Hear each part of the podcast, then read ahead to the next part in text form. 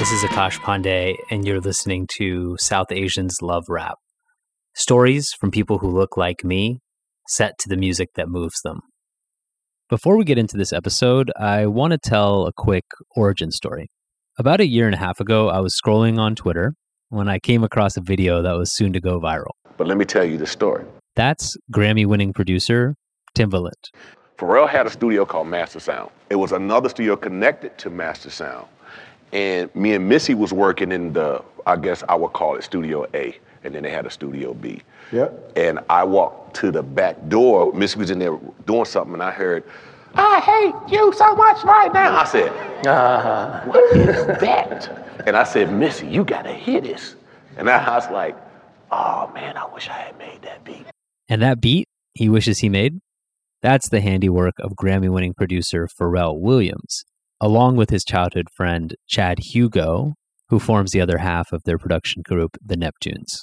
Both Chad and Pharrell are sitting on stage as well in this clip, part of an event that's inaugurating the music festival Something in the Water that took place in Virginia Beach in April twenty nineteen.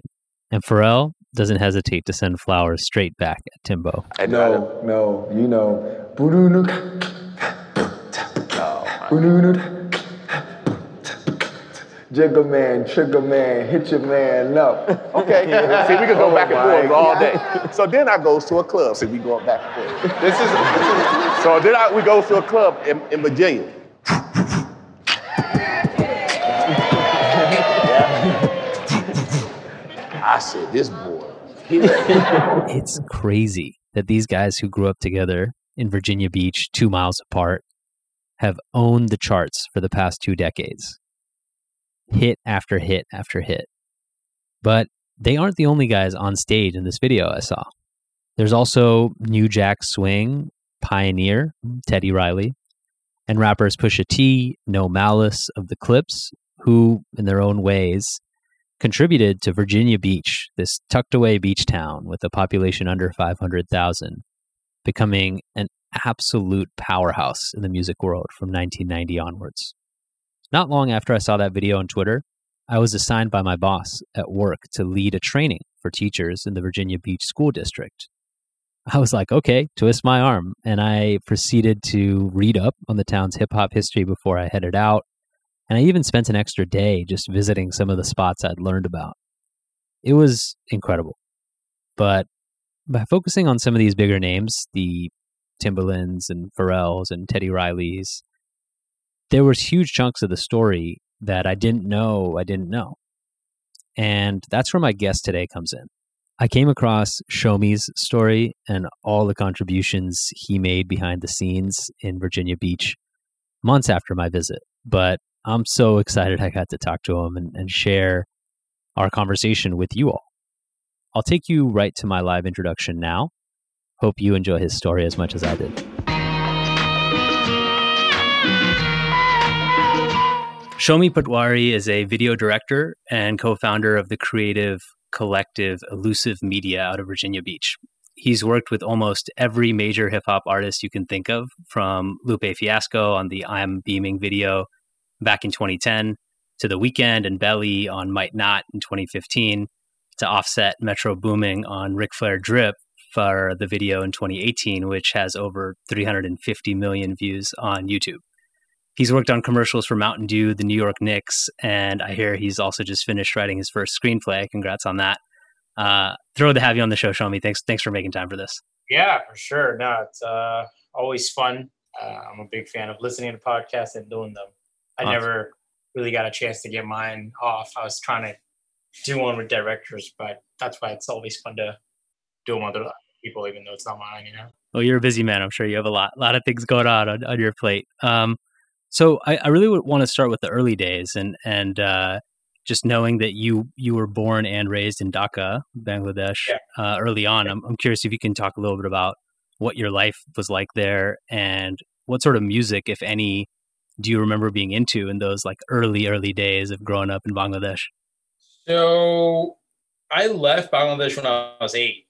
Okay. Um, for some strange reason, you know, I have the strangest memories, but like nothing is like linear. Mm-hmm. So uh, one thing that always now going back to I remember is how bad I was as a kid, right? Like I was always getting in trouble, like whether it was getting, which is so funny because when I came to America, I was completely the opposite person. I was like, I can't get like into trouble. What if I get like kicked out of the country? Or something? There was always like fear of like not fully belonging. You yeah. know? The immigrant uh, mentality, even yeah, as a young kid. Exactly. Yeah. And I just felt like, yo, I got to work extra hard. I see what my dad is doing. He's like working three jobs, two jobs. So like that was ingrained in me.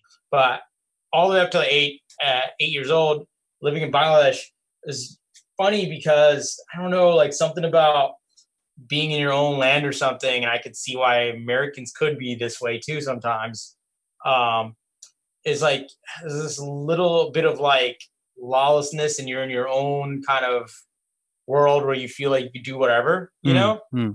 So my dad was just, he was just coming up in his career, like working as a banker. I remember like I had, you know, as with most people in Bangladesh, you know, they have like, you know, the people who hear housekeeping and all this stuff. So I'm like used to that as a, like, oh, that's a normal thing. Mm-hmm.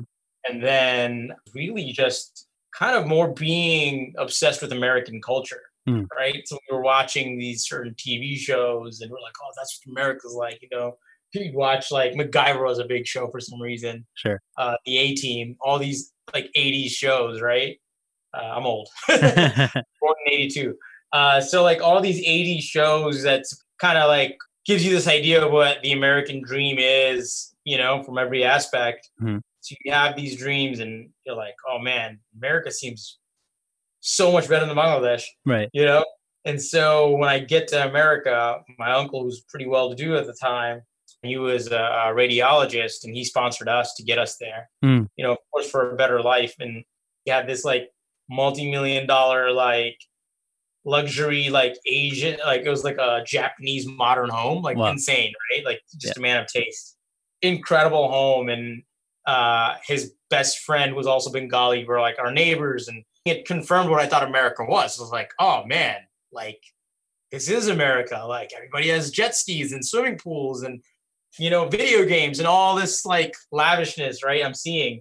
And then six months go by and then, you know, uh, my dad is like, you know, we got to go to New York. Like, mm. it's going to be hard for the language barrier and everything. Uh, we're going to move to New York and, and uh, start our life there. I was like, okay, go to New York. This is like nineteen ninety. Oh, man. Like, it was bad. It was bad. Um, Like complete shift, complete cultural shock now. Like when I came to Virginia to my uncle's spot, I forgot to mention that. Like first place we uh, stayed at was in Virginia where my uncle lived. And then we had to go back to New York because that's, you know, felt like a better fit for immigrants in the early nineties, just mm-hmm. easier to adjust, right? Mm-hmm. But really the cultural shock for me was like, oh shit, like nothing's safe. I remember my dad getting bugged out here and there right. and like, it was not safe uh, to go out on the streets back then, you know, like you had to be careful on the subway, everything, you know, um, on top of that, like we barely had any money. Um, you know, we had to be very choosy about what we ate for breakfast, like go to the groceries. It wasn't like Bangladesh where we had a guy that did the grocery shopping for us. Right. Uh, I remember going to this public school and it was like, also a shock. I remember this kid picking on me because I had an accent and I can speak proper English. So I was like not looking forward to go to uh, school because of that. But then I befriended this other kid and he was super nice to me. And I remember it was so funny. Like he would uh, climb up the fire escape our house and my mom would make him sandwiches. Like you just come by like through the fire escape window. It was like I have these like little bits of memory that are like bittersweet, you know? Yeah. Uh, And so there were, you know, good memories, bad memories, but overall, I just like, it's like, oh man, this is what it's like to be poor. And uh, really did something to my head, I think. My dad was working two odd jobs, I think maybe even three odd jobs. He was working at a candy shop and he was working at Subway and then McDonald's. And he just couldn't keep those jobs either. I mean, you know, he's a banker, like mm-hmm. he was doing, he was doing his best, you know, to keep these odd jobs and just had a tough time adjusting because also people were picking on him because he had an accent and things like that. It was, it was just adjusting was super hard. Yeah. We were struggling, you know, I remember getting sick like I had to get shots because I, I this sounds crazy, and like a lot of my life I felt like many things are stranger than fiction, but like I remember a rat bit me and I had to get like wow. injections, you know. It felt like something out of a Ghostface. All I needed. Uh, sure, sure. I felt that. I guess know? Mommy wasn't strong enough. She just went down. Check it. Fifteen of us in a three-bedroom apartment. Roaches everywhere. Cousins and aunts was there. Four in the bed. Two at the foot. Two at the head. I didn't like to sleep with John. Johnny beat the bed. Seven o'clock. Plucking roaches out the cereal box. Some shared the same spoon. Watch a Saturday cartoon. Sugar water was a... That's early on why I think I gravitated towards so much hip-hop, because I felt the struggle early on, you know? It did a lot to me mentally. I always say, like, I have P T S D. Mm. You know, in the beginning, I hated New York. I was like, I never want to go back. You know, these childhood memories that were not pleasant to yeah. me at the time, because it re- reminded me of the struggle, uh, which is completely different now. I love New York. But in New York, we were subletting secretly. I had to keep telling the landlord every time my mom or somebody would run into the landlord, like, you guys been here for a while. Like, I thought you guys were just visiting. So we were, you know, my mom, everybody had to just lie to them and say, yeah, yeah, we're we're going to leave soon. You know? Right, right, right. Yeah. With no plan at all, really. Um, so my uncle came to visit us and he's like, you guys can't live like this. Like, I got to figure out a way to get you guys out of here. So, you know, moved to Virginia. My uncle got us a nice little townhouse. I was grateful for that, you know, just like, cool. We got like a townhouse, like, where we weren't all living in one bedroom. Like Virginia seemed like paradise coming back, even living in townhouse. And I didn't even know that the townhouse we were living in was considered the hood. I just thought this is so much better than New York, you know, like it was diverse. Even, you know, growing up in Virginia, it's diverse, whether you're living in the hood or you're living in the suburb, it's a diverse area. Right. Which I think was something great for my upbringing.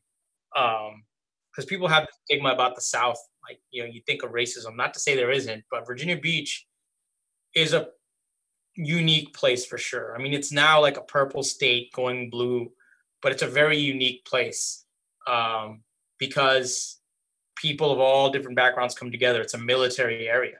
You know, all the military bases are there. It's a huge Navy area. So I think that's contributed to the diversity of the place.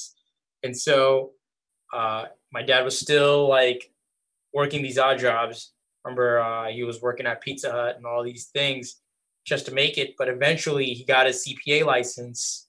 And I've seen my dad, you know, slowly over the years, like start his own business with his own firm and just, you know, get us out of there, you know, like, um, but throughout that, all my other cousins were coming from Bangladesh. And it was kind of amazing because every time a new cousin would come, they would live with us. In our little town, townhouse, we had a three bedroom townhouse. So like, you know, one of the bedrooms would be for a new family that would come in. And that's how we kind of did it. And it was fun. Um, my cousins were like my brothers to me because we all stayed together for a while, right? Till they kind of could get on their feet. Mm-hmm. That was kind of like the cycle. And my cousins were a little older than me. And I thought they were the coolest people ever. Like my cousin was into the coolest music. So like he would put me on to... He was like, later on in his life, he became a D J, but like early on, he was just such a music lover nice. That we were listening to all kinds of music early on, from listening to Criss Cross to Cypress Hill to like all this cool nineties stuff, Rex and Effects to new wave music that my other cousin would put me on to growing up on like New Order and The Cure, Joy Division early on.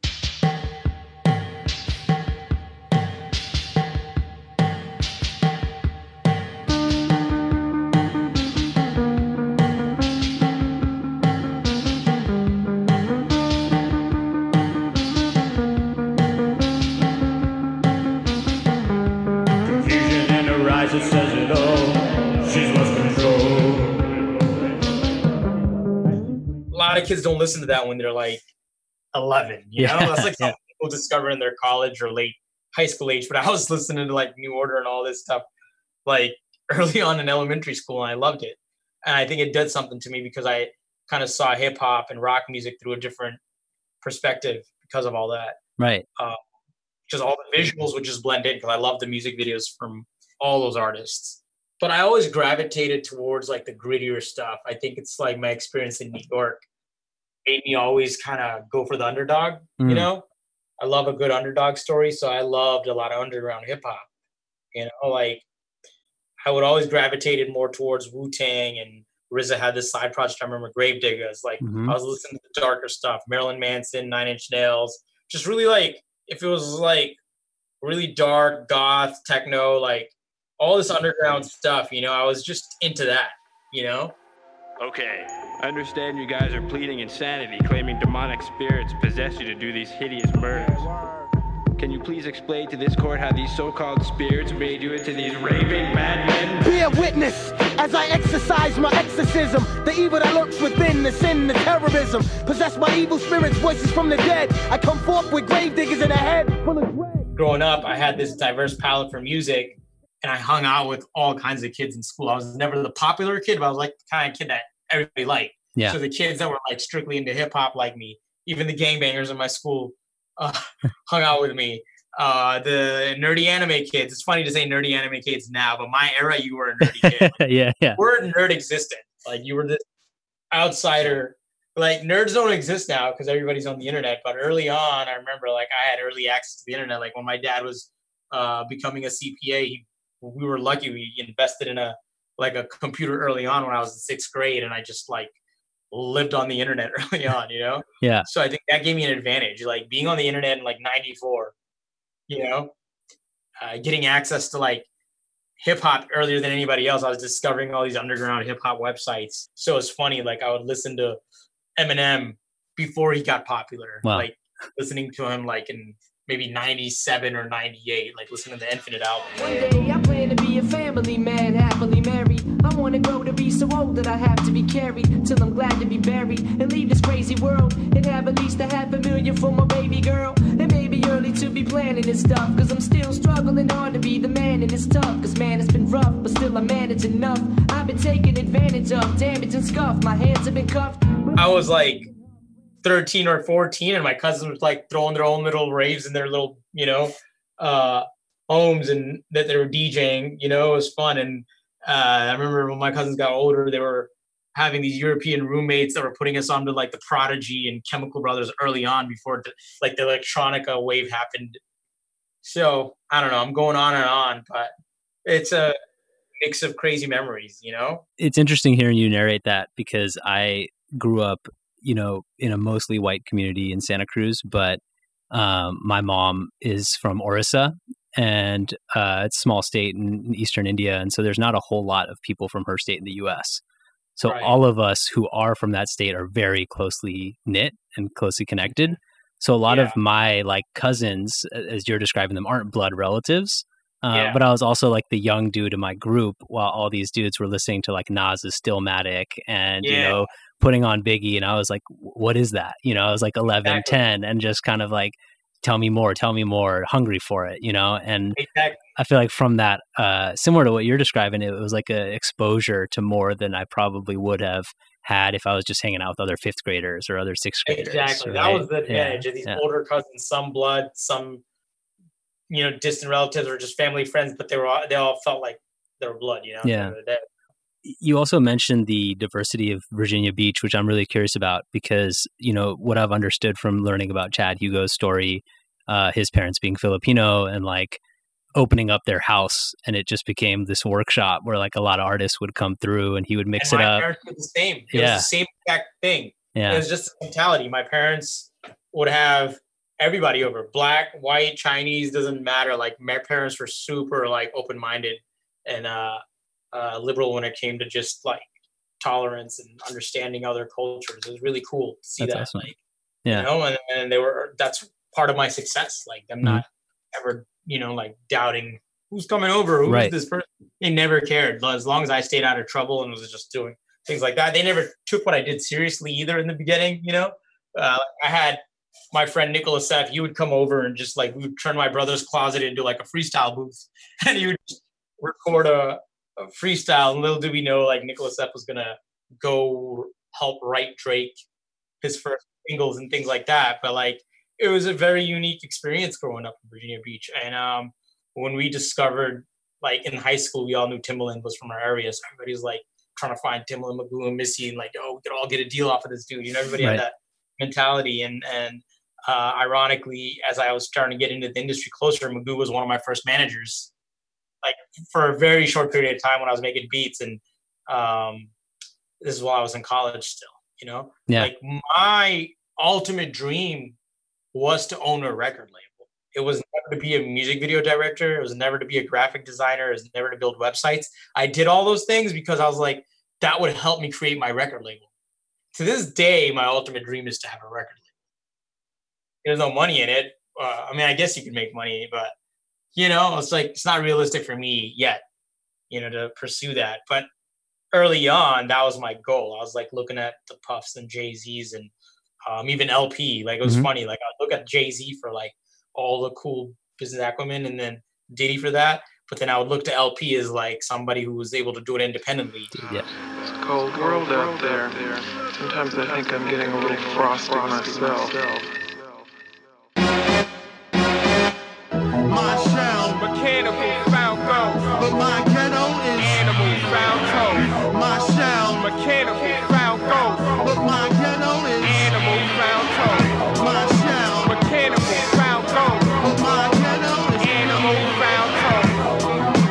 Animal Falco, but my ghetto, animal. Life's ill. Sometimes life might kill. For the yeah, it was awesome to tell L P that, like, dude, I saw your Revenge of the Robots D V D when I was in college, and it really inspired me and made me realize I could do this out of my bedroom, you know, because seeing these other guys you signed, they were in their bedrooms just freestyling. Yeah. I was like, oh man, so I just followed that path, you know, like a lot of those guys gave me the blueprint and inspiration.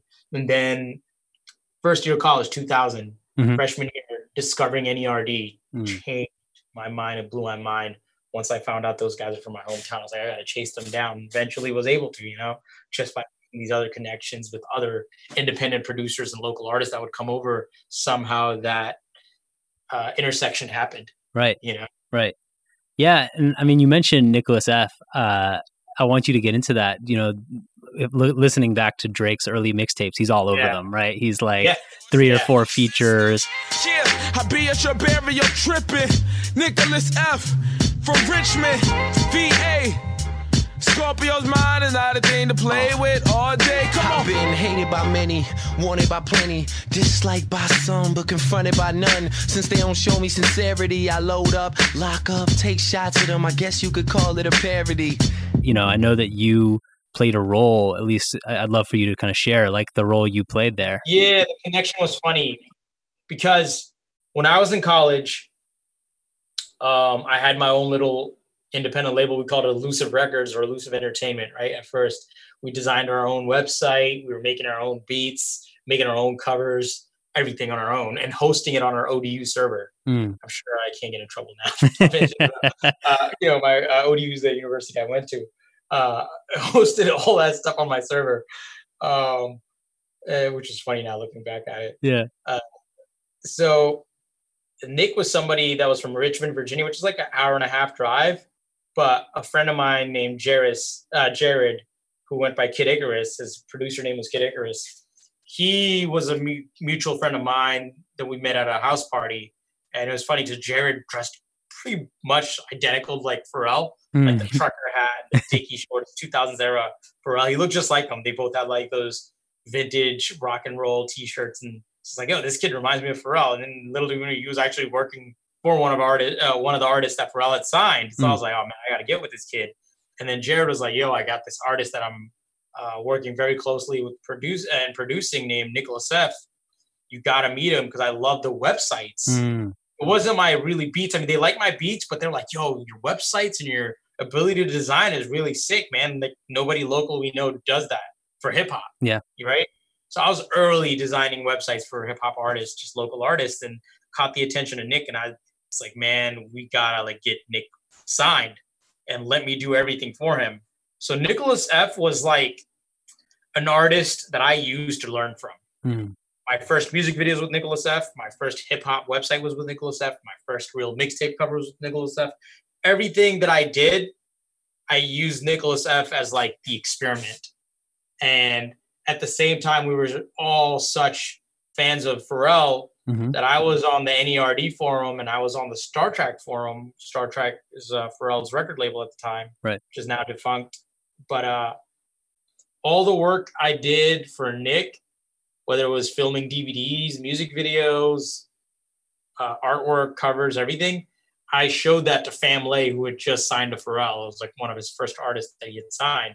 And Fam was super impressed.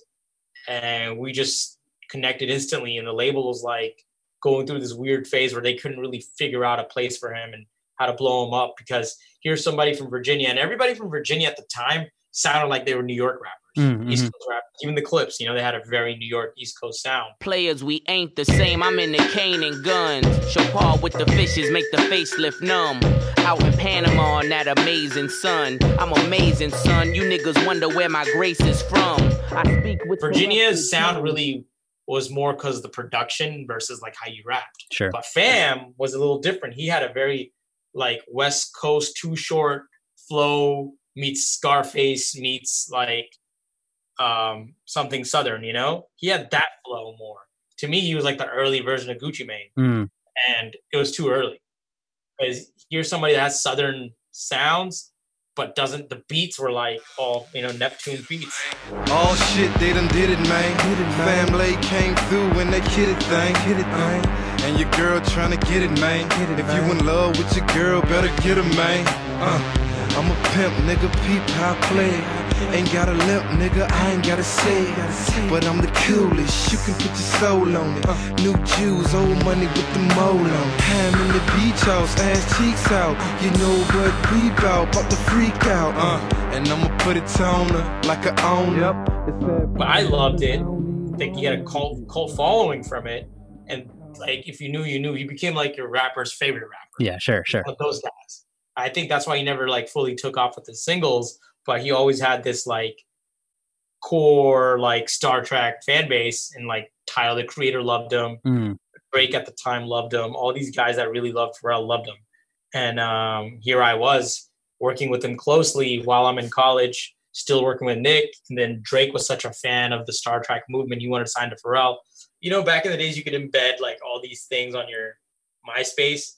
Like MySpace to me was the best social media network, because especially for me, somebody who had programming background, I was able to like just recode my MySpace and make it super customized. And mm-hmm. uh, you would like put your favorite album covers that inspired you. You kind of w- used it as like your identity. Like, this is who yeah, I am. Totally. That's how you attracted people.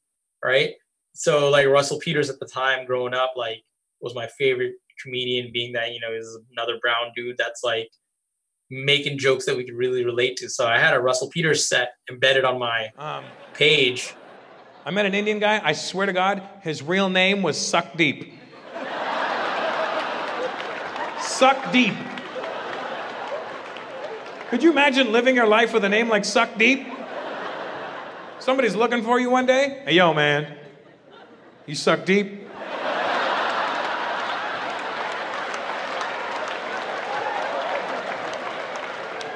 Well, sometimes if I have to, I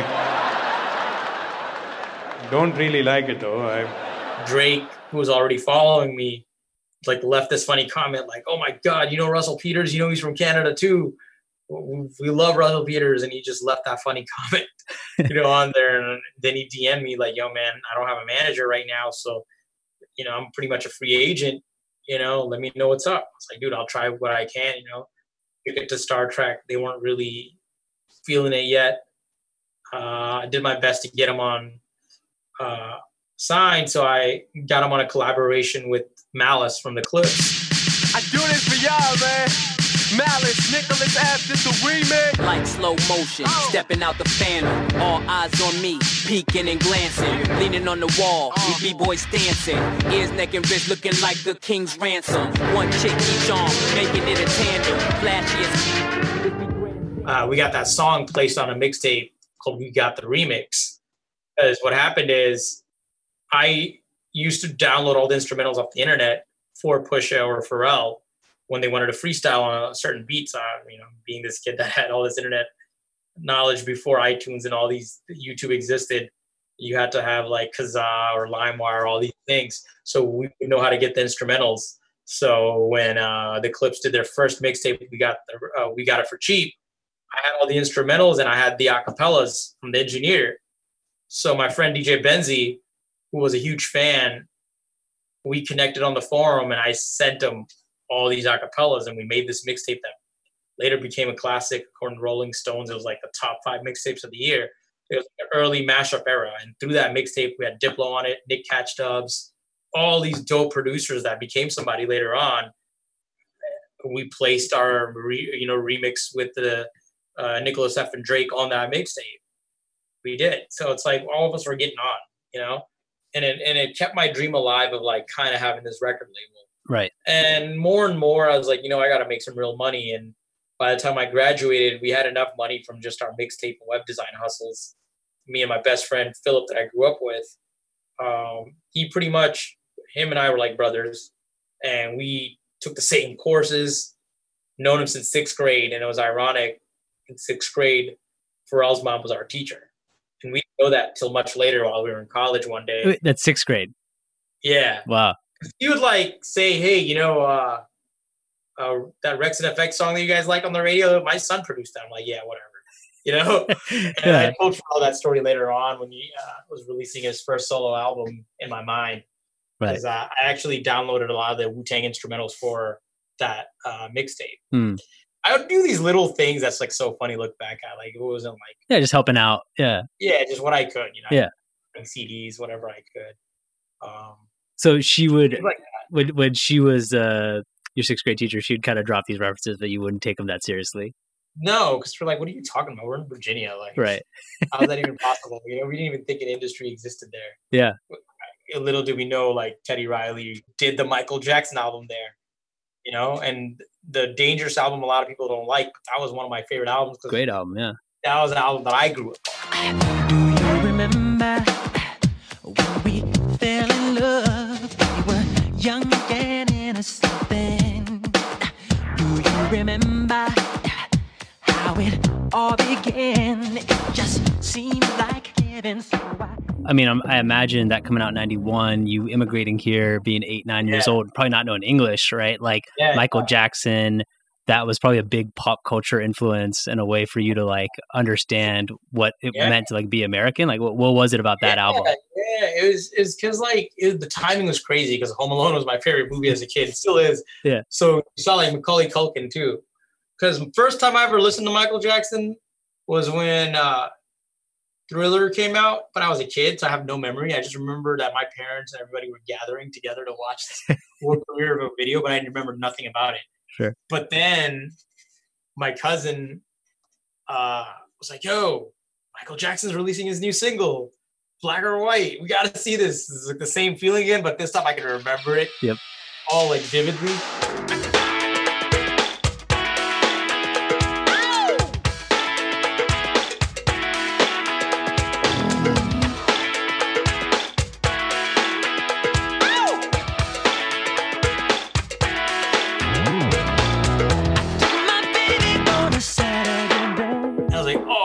God, this is so cool, like merging hip-hop and like this sound I never heard before, so crisp, and like listening to Jam and this like New Jack Swing era, like being fused with Michael Jackson's music.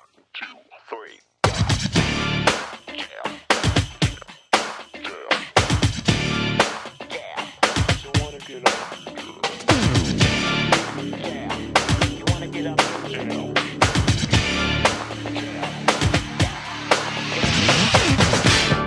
It just sounded insane. So like that album is such amazing, amazing, like part of my youth. Totally. I mean, that's a history of, of Virginia Beach that I got really into in the last couple of years, is just learning about Teddy coming in nineteen ninety, yeah. Michael Jackson coming. And then, I mean, think about all the great music that's been made there, even all the Justin Timberlake albums. Oh yeah, dude. Over, yeah. At the at Master Sound, right?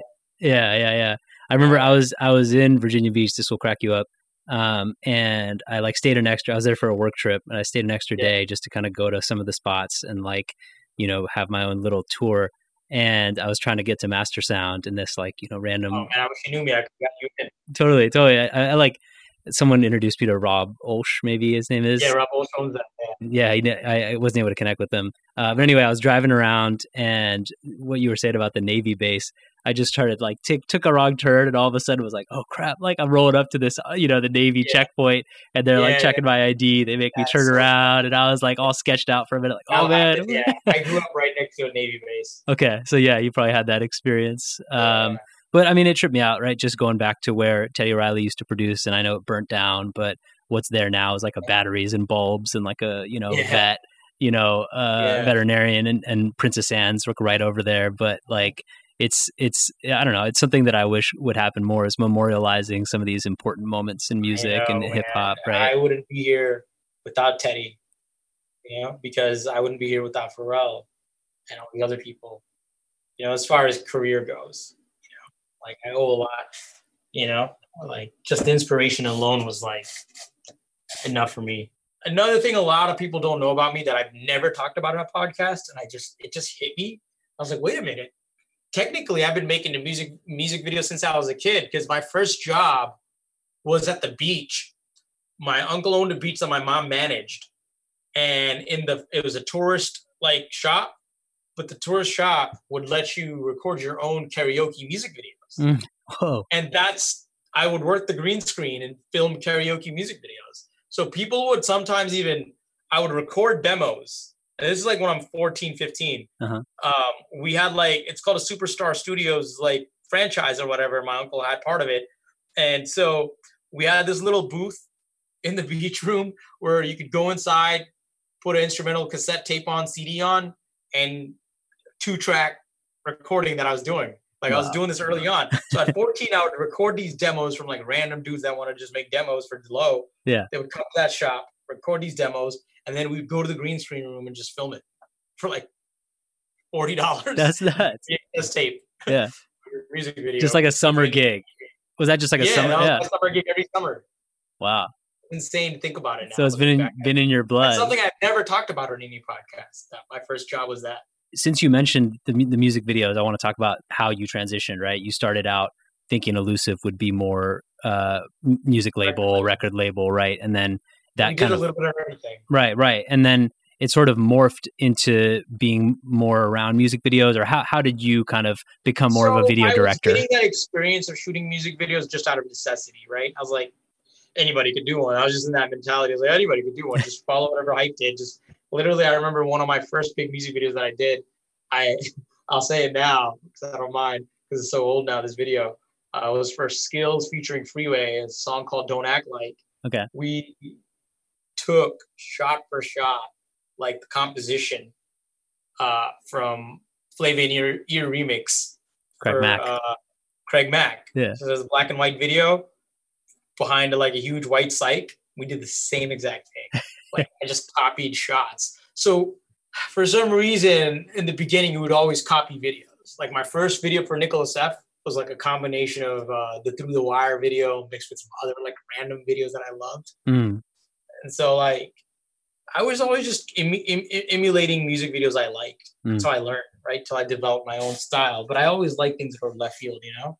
So uh, even when we, like, copied the Flavia and Ear video, we did, like, these cool transitions because we had this gigantic green screen. So even though it looked like it was a white psych, like, shots would transition, you know, yeah. together. Oh, that threw them off, you know, because it looked like it was just a regular white psych. So that was kind of cool. Um, but did music videos because I was like, oh, this is what we got to do. Like, we're a multimedia company now. We went from record label to be a multimedia company because I was like, okay, I don't know when we're ever going to get signed or which one of our artists are going to get signed. And at this point, I was already happy because I was working with signed artists. So I was like, sure, like, let's get this money, you know? Mm-hmm, mm-hmm, mm-hmm. So I, we love, we just, I knew that I loved being around it regardless. So, like, even though if the record label dream wasn't happening, it felt like I was running a record label because we were doing everything from merch to the website to the, the whole complete rollout before these roll terms like rollout existed for record labels. We were doing that without knowing it, you know, and we're doing it out of Virginia for like all the local artists that had some bread,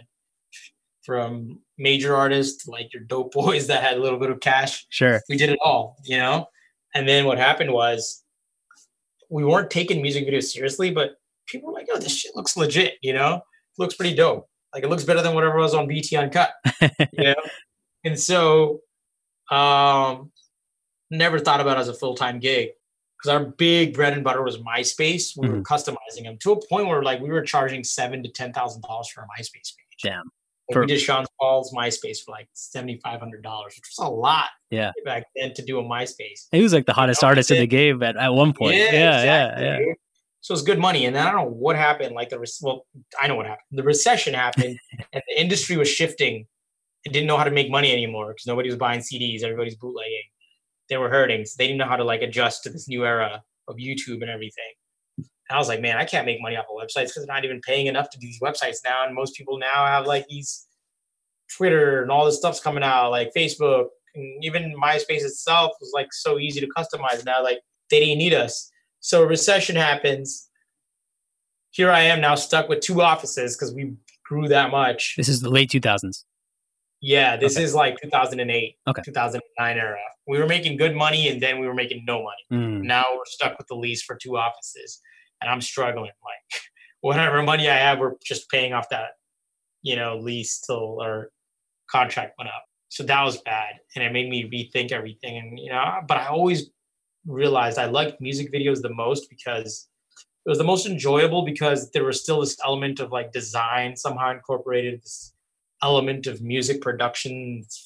The editing had a lot of musicality to it, so I knew I enjoyed that the most. Um, but I was told, you know, like everybody was like, "Yo, y'all are doing too much. You gotta like really master one art. Mm. So figure out what you want to do." And I said, "You know what? I love this music video stuff." And you know, D S L Rs were starting to come out now in two thousand ten, and so the seven D came out, and I told Pusha I wanted one. I'll do your video for free if you buy me a seven D and a few lights and a green screen kit. They did. Mm. And in exchange, I did like two, three music videos for them. And that's uh, like the doorman video that you yeah, did? Okay. Yeah. So um, we did that. And then it attracted the attention of my friend Kenna because he was like, yo, how are you doing these videos for so cheap? They look awesome. Because the D S L R gave you like this depth for the first time. You know, a lot of local kids, I'm sure, were doing videos with D S L Rs, but I had this huge platform already for music videos because my first now like uh, music video that I would take seriously would be with The Clipse mm-hmm, or Lupe mm-hmm, mm-hmm. or Asher Roth. Yeah. Right. So like all these guys are coming to us. We were all connected somehow. Like Kenna connected me with Lupe because Lupe liked this video I did uh, with him, Mike Shinoda, called uh, Resurrection. Mm. I did for free because the Haiti had this earthquake and we wanted to raise money and awareness for it. So I did that video for free. And Lupe was like, yo, man, really appreciate you doing that video for free. I'm going through some shit with my label. So we're just going to have to do this low budget video. And so um, that's how I connected with Lupe. And he loved that video. Day. Nobody cares, but tomorrow they will, they will. Today, nobody cares, but oh. Tomorrow, they will, they will. They said my future was dark. See me now, just look around. I'm beaming. And that's like the Lasers era, and so I'm Beaming came out yeah, around that time. Yeah, yeah. And it's crazy because, like, technically that was my first gold plaque because, you know, later on they made a rule that if you contributed to the album, whether it's music video directing or whatever, that album, uh, you know, that was a bonus record, but that album went gold. That's awesome. You know, it was actually his first like real successful album. I know critically it was panned, but like, you know, audience wise, it was like his most successful album, I think. Mm-hmm. And uh, so that was crazy, you know, like one of our first big videos is Lupe, and then the album does pretty well. And then right after that, Pusha signed into Good Music now. Pharrell was like, now kind of leaving Star Trak and figuring out other things. Everybody was going through this phase, and I'm starting to see like everybody's starting to leave Virginia too. So I'm starting to get lost. I'm like, yo, it's kind of crazy that Lupe would fly out here. Asher Roth would fly out here. David Banner would fly out here to shoot with me, but I don't know how much longer I can do that. And I need to be around the industry. Mm. I felt like I did the most I could in Virginia. And like at that time I was working full time. Uh, I left my Elusive Media, kind of like just disbanded a little bit. Mm. I took this job at a university, but it was cool because I was like the media supervisor, so kind of still related. And it was funny, I'd meet these college kids uh, that were attending there, and that's where I met Earth Gang. Mm. Oh, nice. Signed J. Cole. The Earth Gang was going to Hampton University when I was working at Hampton Wait, University. Wait, you met them as students? Yeah. That's awesome. At H U, yep. Every single day's a press conference. Time to send messages, the steps to how I'm stomping them. Step one, bring my knee up to my sternum. And step two, bring it back down with velocity of burning meteor. Y'all can't win at a time, so y'all surround now. Venus get to swinging and hearts proceed to roundhouse. Gingerbread snakes for all the Hansels and Grets. I'm the architect, direct the fountainhead, then I jet. Were they like close to you? Like you saw them around? Um, you know, like I was helping a lot of the media stuff out over there okay. at the university. So I would just run into them because naturally they were trying to like sure. promote themselves and be around that circle. So, yeah, you know, I think they found out what I actually did on the side, which was music videos. It was kind of crazy. I'm working a nine to five because I need benefits and figure out my life and get steady income now. Right. And at the same time on a weekend, I'm shooting with Pusha T yeah. or Asher Roth. Yeah. Yeah. David Banner on the side. And then, my brother at that age was just coming out of college and uh, trying to figure out his life. And he just, for fun, started producing music because mm. he was around it as a kid around me, you yeah. know? So he's in the industry and he knew how to deal with the industry. So he just became this funny kid on social media named Cash P and just joking all the time and just attracting the attention of other people. And he attracted the attention of Ferg and all these guys through Twitter and Facebook. And that's how we connected. It was to my brother. I met Ferg. Hmm. And by then I was managing Fam Lay too on the side because his manager at the time had gotten locked up. A lot of my friends were getting locked up, man. They got caught up in the drug world and it was crazy, man. That's why I like a lot of this stuff when I write my movie. Well, my first movie is based on shit that sounds stranger than fiction, but it's real. It's like what I lived. Kind of got to see both. You know, I grew up in the hood half my life and the other half I grew up in this like upper middle class suburbs. Once my dad really made it, you know? Yeah. And it's, it's got both experiences. It's always comfortable being in the hood, like filming videos. I wasn't scared, you know? I'd be around like sixteen-year-old gangbangers that were killers and we were filming docs, you know? And so I wasn't afraid to be out there. And Pharrell was like, oh shit, this shit is raw. Like the stuff I was shooting for Fam Lay, yeah. he would do that. And so um, helped me like create this gritty style too, like very street early on, like uh, street style videos. Cause your typical dude with the experience of like knowing how to do like cool music videos wouldn't want to go out to the hood, mm. but I did. Mm-hmm. So mm-hmm. I was bringing like these Canon seventies out there and we had this unique look to it, mm-hmm. to our videos. And then on top of that, we were mixing like my best friend, Robbie, who was always with Lucid Media since day one, knew a lot of After Effects. And mm. just for the love, like we would all work together and he would do this crazy V F X stuff for free, you know? So that's how the Lupe video looked crazy. And the family video I did attracted the attention of my friend, uh, this guy named Lil Internet, A K A Julian, Julian Wadsworth. He was also from Norfolk, Virginia, and a big fan of Fam Lay. Mm. And he saw this one Fam Lay video I did. And he was like, yo, man, I'm at Karma Loop in New York. I see what you're doing, like guerrilla style videos. You need to come out to New York and I think get a job here, man. Like, it'd be perfect. By then, I'd been already married and my wife is kind of like, what are we going to do? Like, mm-hmm. you know, I don't know much opportunity in Virginia anymore. And I just had gotten married and took a huge leap of faith and said, let's take this job in New York. And can you explain just like what is guerrilla style to people who might not be familiar with that? It can be so many things, you know, but for me, it's working with what you got ultimately. Mm. You know what I'm saying? I remember when we were kids, we didn't have YouTube to figure out all these tutorials, but just instinctively working. Uh, so like, I was like, oh, we don't have a dolly. All right, let's just make one out of a skateboard. That's what we did. You know, we would take our Canon G L twos and just ride a skateboard. And that was our yeah. human dolly, right?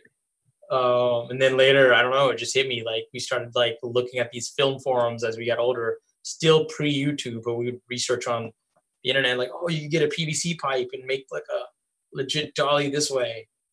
You know, trying to make the best film you can with what you have ultimately. Yeah. You know, and that can go so many ways. Shooting without permits, telling everybody, yeah, we're shooting a student film, you know.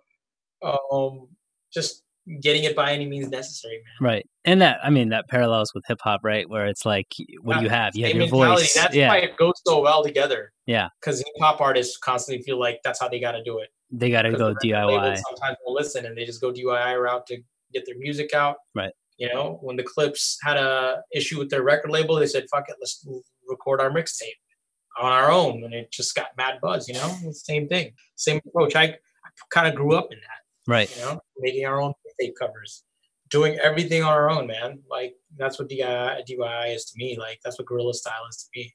Right. And your history of, of making music videos with Pusha, from, you know, the Doorman Clipse video, yeah. M P A is a video I love, like with yeah. the dream and kind of the movement. And then we did a, you know, you know, was the last. Yeah, that's what I was going to ask. If you know, you know. Yeah. If you know, you know. If you know, you know. This thing of ours, oh, this thing of ours. Her fraternity of drug dealers ringing off. I just happen to be alumni. Too legit, they still looking at me with one eye. The company I keep is not corporate enough. Child rebel soldier, you ain't orphan enough. Uh, I'm curious if you can talk about that one a little bit, especially with the, you know, police brutality being in the, yeah. the news a lot right now, and thinking about yeah, making that video. It now it was kind of in the news then, but it was still something we really cared about. Right. You know, so. And how did that come together? And yeah, how did that video come together? And what were some of the ideas that led to having that feel? Shiv that called me. Shiv, who manages Pop Smoke and Pusha T, mm. uh, Shiv called me and was like, "Yo, uh, you down to do this? If you know, you know." Video. I'm like, "Hell yeah!" Uh, I think Pusha wants to like kind of cover police brutality somehow. I was like, "Word!" And then they brought on a creative director that said they wanted to um, kind of like shoot things from a body cam perspective. Mm. And I, they gave me those like little details, but not the story. And then I came up with the story of like, where can we, I don't know what it was, but I think the timing was so crazy. And I was like, man, I don't know how I'm going to like within this time, like it was super last minute. I was like, how can I have a police chase happen last minute? Sure. Not worrying about permits. We actually didn't get permits for that video. So we went to the uh, uh, Lancaster. I said, perfect idea. The desert always shoots beautifully. Mm. Go to a desert in the middle of nowhere.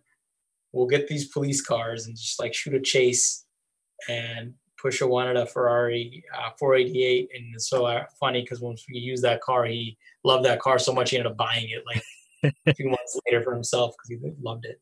But um, yeah, you know, we we we uh, wanted to um, make something that was abstract at the same time because we wanted to demonize them, you know, mm-hmm, the cops. Mm-hmm. So like there's this like little bit of like when you see the video towards the end, uh, I put Pusha in this world where I, everything was like, is this a dream? Is this a nightmare? So that's kind of what happens, you mm-hmm. know, at the end. So that's why the distorted face, uh, got the idea from Apex Twins' Come to Daddy video, and the mouth gets super big, mm-hmm. but I take my own approach to it. So like we combine that idea from Come to Daddy and made the cops when they were yelling, get out of the car, like expanding the mouth. Right. You know? Distorting so, and like the redness yeah, in the eyes. And yeah, you've got like exactly. the lightning going on behind them. Yeah, yeah. Yeah. So we're trying to do our own thing, you know, still creating our own world. Right. So like, you know, because when something happens that that crazy, I feel like it's a dream. Like I've been in video shoots and we got into shootouts. And when that happens, it feels like you're in a fucking movie. Mm. So same thing. I'd use those experiences, real life experiences of trauma. Right. And so that's what it is, you know, it's yeah. this nightmare, you know? And I mean, the way the video starts and he's cruising along, enjoying it, the sun's beaming, and then all of a sudden yeah. things turn, right? And the exactly. nature uh, of reality, one day things are good, in one moment things are good, and another moment it changes. Yeah, but it still goes to show you like, yeah, you're a black man with all this money and uh, racism doesn't give a shit. Right, you know? Right. It's like, the N B A players taking their yeah. response and then talking about how like we face this, you know, we, we yeah. go to a jewelry store and we can't get in because yeah. they think we're robbing it, you know? Yeah. yeah. So, see that shit, man. yeah. So that sort of discrimination happened over and over again, you know, uh, I'm kind of working on that subject on another video for uh, a friend of mine, mm-hmm. Kenna mm-hmm. right now. I can't go too detailed into it for what's in production right now. It's like a short movie slash music video. we're about to release. Nice. That's awesome. Yeah. And yeah. I'm curious, in terms of like albums or songs that have meant a lot to you personally is yeah. through the years, uh, be it when you were coming up. And I mean, you talked a little bit about your cousins sharing music with you, but I'm curious about even like college days or, you know, post-college yeah. days, like stuff in Virginia or not. Like, what are some albums, songs that come to mind, artists that come to mind that have just really like moved you and, and made a huge impact on you? As a child, it was the Michael Jackson Dangerous album mm. and uh, Nirvana Nevermind is an obvious one, and Nine Inch Nails Closer, and uh, Wu-Tang's thirty-six Chambers. Hmm. Those albums, and Gravediggers, those albums from like middle school to high school, early, big, big influence. And then the Neptunes era hit for me in ninety-eight when I discovered Noriega and Super Thug single. I was like, yo, what is this? I didn't even realize you guys were doing that was insane. Got a record. Hold on, hold on. Let me get the phone. Hold on. Hello? Jackson here. Yeah, what? You found Manuel Noriega? In the Philippines? He has a mansion? Okay, we're on it, we're on it right now. Right. What, what, what, what, what, what,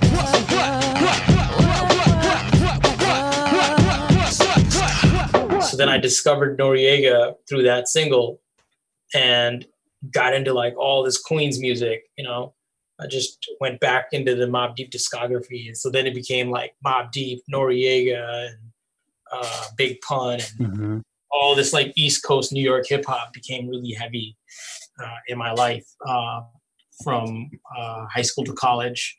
And my brain exploded when I saw Can't Stand the Rain from Missy Elliott. Mm. Me, I'm super fly, super duper fly, super duper fly. Me, I'm super fly, super duper fly, super duper fly. Me, I'm super fly, super duper fly, super duper fly.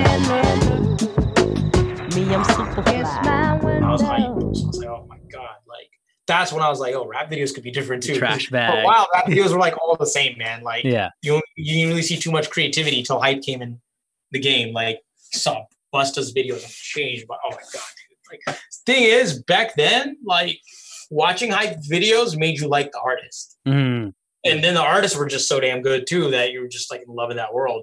So, like, Busta to me was like the female counter, I mean, the male counterpart to uh, Missy for me. Yeah, you know. And I mean, the first album Missy put out, it starts with Busta, it ends with yeah. Busta. Hey yo, hey, yo, Missy, fuck that. I just came out here an hour and twenty-five minutes, one of them Gilligan Island shits from New York, Virginia. Word up, came out here to visit your ass, and you playing shit like this up in my ear. To me, they were just like so parallel, right? Their worlds, right? Both had this uh, these awesome left field sounding records, and you know, had this Virginia roots. Like Busta got his first driver's license in Virginia. He, I think it's wife at the time or whatever. From Virginia, but like he has these deep roots in Virginia too uh, that he revealed at Pharrell's concert uh, uh festival, Something in the Water. Oh yeah, that's right, that's right. And Missy on that song, she's like, I'm driving to the beach, it's me yeah. me and Timothy. Beep beep, who got the keys to the Jeep? Vroom. I'm driving to the beach, top down, loud sound, see my piece, give them pounds, now look who it be. It be me, me, me, and Timothy. After that, yo, like that's what we did growing up. Like, you know, I didn't care what car you had, as long as you had an awesome system. So, like, my friend, he hated his Bronco, which now, like, I love the old Bronco thing about it. But we had a system, man, and we were blasting the shit out of Missy and Noriega, just driving through the strip. Like, that's the culture we lived in, man. We grew up just driving through the strip, like, blasting our music yeah. to attract attention. You know, who had the coolest music? Yeah. But, favorite memory is being in college and Neptunes were running the radio mm. and just playing every ne- dude. We would make mixtapes of just all compilations of all Neptunes produced records. And that's all we would blast. We just circle the block, just circle the ocean front, the strip over and over again, playing Ray J's Wait a Minute to N E R D's Lap Dance, everything, man. What what do you, what would you say is the best? Oh my God, I don't know. I can't ask. That's grinding, man. Grinding.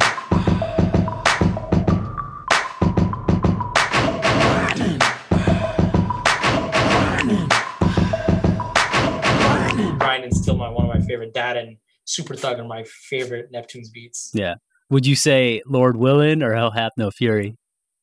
Both. Both, yeah. Both have a special place for me because Lord Willin' is when I fell in love with this world of Virginia, like this underworld that we didn't know about of all the dope dealers and stuff. They they had kind of created that. You better come down here. This Virginia nigga. We do this in broad daylight. That's a whole different degree of homicide, nigga. You ready? I'm from Virginia where ain't shit to do but cook. Pack it up, sell it. Hell Hath No Fury, I was from a different perspective because I had worked with them already professionally before the album came out. Like, sure. I'm in the linear notes. Oh, nice. Thank yous, you know? Awesome. So that was a whole nother experience, and I had seen their struggle with the label, mm. and I was working with them. That was me making the website when the label wasn't up to it, making their mixtape covers when the label's not up to it, downloading the instrument, doing whatever I could to support them.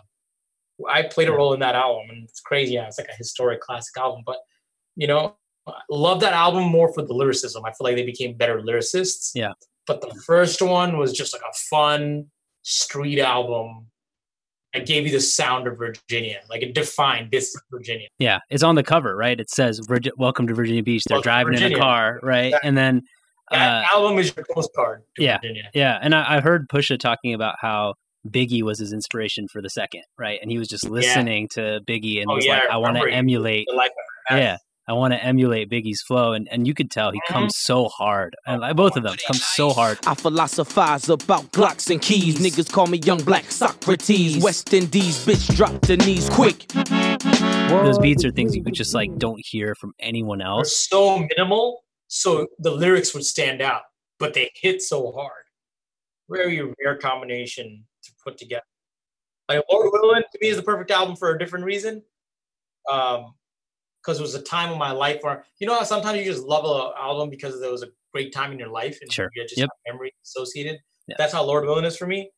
But Hell Hath No Fury was just pure like raw hip hop, like, telling you, yo, we're the best. um, Pushes the homie at the end of the day and gave me all the opportunity. But everything just connected, man. I mean, of course we had to work hard, like.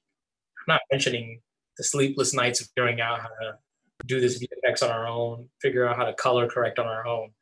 You know, we weren't, we didn't grow up with the industry. We didn't have agents. Everything was on our own. Yeah. And so now here I am, my third hopeful comeback, yeah. which is now I want to do movies. Right. And uh, I don't even know if it's a comeback, yeah, right? It's just a, a different kind of arc, right? Yeah, but you know, I kind of laid low. You know, like when COVID happened, dude, I laid low. I, mm. I couldn't, you know, I, I I didn't mention this yet, but my wife last year was diagnosed with a brain tumor, so we mm. had to be very careful. Mm. You know, luckily it was benign, and like a year has gone by and it hasn't grown. You know, but it was super stressful for me, man. And like I made the most money I ever made last year working with like New York Knicks, Adidas. All these brands, they were just uh, Sony headphones, like doing all these commercials back to back to nothing this year almost, but by choice because I was already exhausted and I didn't want to really produce stuff in COVID. I was just so confused by that. I was like, I'm not taking any chances, especially right. with my wife.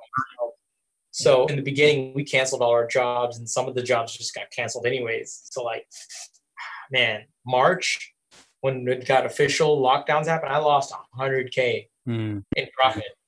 Just all the canceled gigs. Like, we got to shoot a New Balance commercial, canceled. Yeah. Shooting all these episodes with Deez and Miro, canceled. Hmm. Just everything canceled, man. So, yeah, I think this is a comeback for everybody, anybody coming out of this, honestly.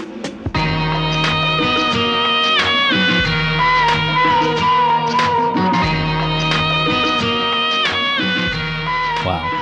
Big shout out to Shomi Patwari for coming on the show and sharing so many great stories about his career uh, and the many moments that have made him who he is. I'm so appreciative. I think one of the moments that really stands out is when uh, he told me, hey, I wish I knew you. I would, I would have introduced you to people in Virginia Beach. Such a thoughtful guy, not knowing me at all, being willing to make time for this conversation.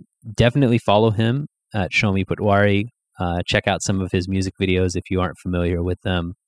And follow us too. We're on Instagram uh, and also on Apple Podcasts. Drop us a review. We'd love to hear from you. South Asians Love Rap is produced, hosted, and edited by me, Akash Pandey. Theme music by Dust Collector. Cover art by Aaron Zonka. Thanks a bunch.